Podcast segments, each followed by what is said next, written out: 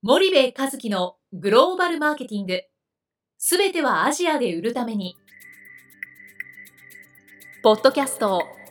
森部和樹のグローバルマーケティング。すべてはアジアで売るためには、過去10年間で1000社以上の海外展開の支援を行った森部和樹が、グローバルマーケティングをわかりやすく解説します。グローバルマーケティングとは、世界のニーズに応えて利益を上げること。アジアで売るためには、ものづくりプラスグローバルマーケティングを武器とした戦略を持たなければなりません。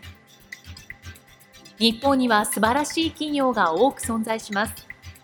その企業とともにアジア市場を目指したい。再び、ジャパンアズナンバーワンと呼ばれる時代を作りたい。森部和樹は、そんな思いを持ちながらこの番組を皆様にお届けいたします。皆さんこんにちは。弊社より配信中の動画番組のご案内です。弊社ではスパイダーチャンネルという無料動画番組を配信しております。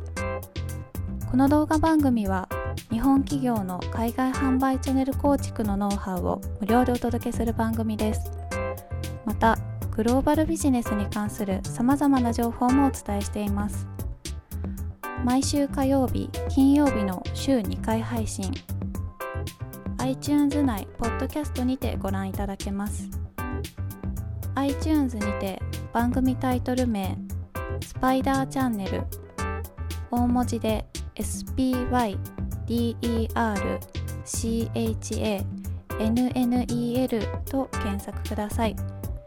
自動で最新動画がお手元に届く購読手続きが行えます。ぜひご覧ください。こんにちは、ナビゲーターの東忠夫です。こんにちは、森部和樹です。じゃあ、森部さん、あの、まあ、前回に引き続き、ちょっとインドネシアの状況を、はい、まあ、教えていただきたいんですけども、はい、他にどういった形で何を気をつければいいのかっていうのは、うん、あのまあ、その消費財いわゆる日本でもそのコンビニに入ってるような消費財メーカーさんがインドネシアでマーケットシェア上げる上でやっぱこのあのインドマートとアルファマートはもう数の原理で外せないこと確定してるじゃないですか。はいだからなんかここリスティングフィーが高いから無視してとりあえずイオン並べてロッテマート置いてヒーローに置いてとかってなんかもうそういう次元じゃ全然数の原理で追いつかない、うん、マーケットシェア全然取れないよねっていう状況ではい。はい、で結局キットカットとかねあの、えー、フィッシャーマンズフレンドとかさ、はい、あとあの卵のなんだっけあの、えー、卵のチョコフェレロととかね、はい、もう確実に抑えてるじゃない？その、はい、インドマートアルファマートのね、うんうん、でドリンクだってそうだしさヤクルトもそうだしさ、はい、シービットもそうだし、だからそのえっと中間層が求めるプロダクトである必要があって、そしてその中間層が買えるプライスである必要がまずあるので、はい、プロダクト 4P のプロダクトとプライスの最適化は絶対しないといけないですよと、うんうん、でその前提があった上でプレイスに関してはインドマートとアルファマートを絶対に取るっていうことをしないと、はい、いくらその他の MT のスーパーで並べてもあれだけ数の差があったら、うん、もうどうにもならない、はいはい、でどのみち日系の消費財メーカー TT はちょっとしんどいなと思ってるわけじゃないですか、うん、まず MT で回転させたいと思ってるんだとすると、うん、やっぱりこのインドマート、アルファマートのフェースを取ると、はいはい、でそこのストアカバレッジを取るんだけど、うん、結局、プロダクトとプライスが最適化されてないものを、はい、そのインドマートとアルファマートのplace に置いても、結局それは導入費がかかるじゃないですか、はい、リスティングフィーダーあえー、 trading term だ、でそうすると結局初期費用倒れになっちゃうので、うん、いかにそれを速いスピードで繰り返し消費者に選んでもらうかっていうことが必要になってくると、はい。はいうん、なのでそのためにプロモーション投資を最後の P をやると。いう、この4つを決めて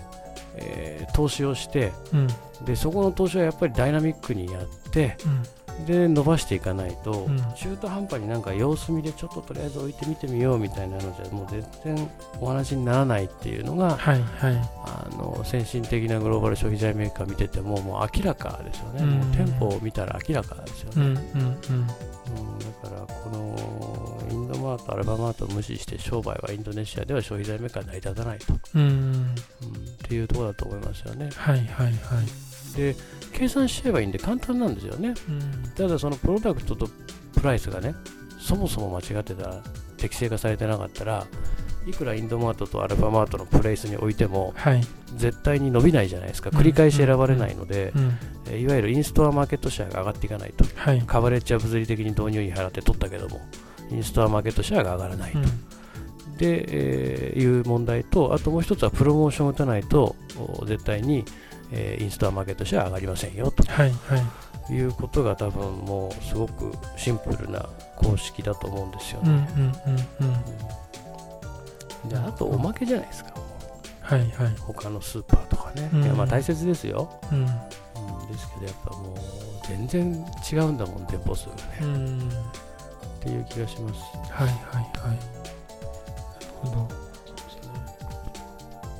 そうするとまずマインドのマートとアルファマートをどう攻略するかみたいな、うん、ですね。一つやっぱりインドネシアの場合だとそこの2社だとハラルとかも関係してくると思うんですけど、はいはい。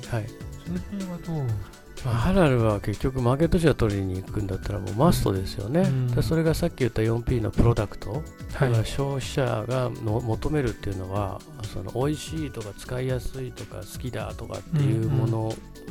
だけでいいじゃないですか日本の場合ね、うんうん、けどそれ以外にその宗教を考えてハラルをしっかり取るっていうことをしないと、はい、ハラルなし商品でいくら頑張ってても限界あるんで、うん、インドネシアもかなりやっぱその腹決めてやるかやらないか、はい、で腹決めてやったらすごく可能性がある、なぜならばインドマートとアルファマートがあんだけ頑張ってるから、はい、っていうのはすごく思いますよね。うんうん、あとその小売との交渉力によって導入費も全然変わってくるので、そこがちょっと日本企業頑張れたらなというふうには思いますよね。わ、うん、かりました。はい、では森部さん今日はありがとうございました。はい、ありがとうございました。本日のポッドキャストはいかがでしたか？番組では森部和樹への質問をお待ちしております。ご質問は podcast アットマーク spy dergrp.com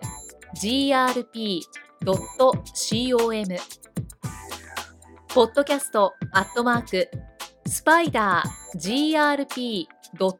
までお申し込みください。たくさんのご質問をお待ちしております。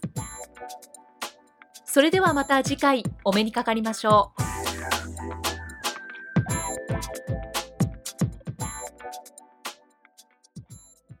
森部和樹のグローバルマーケティング。この番組はスパイダーグループの提供によりお送りしました。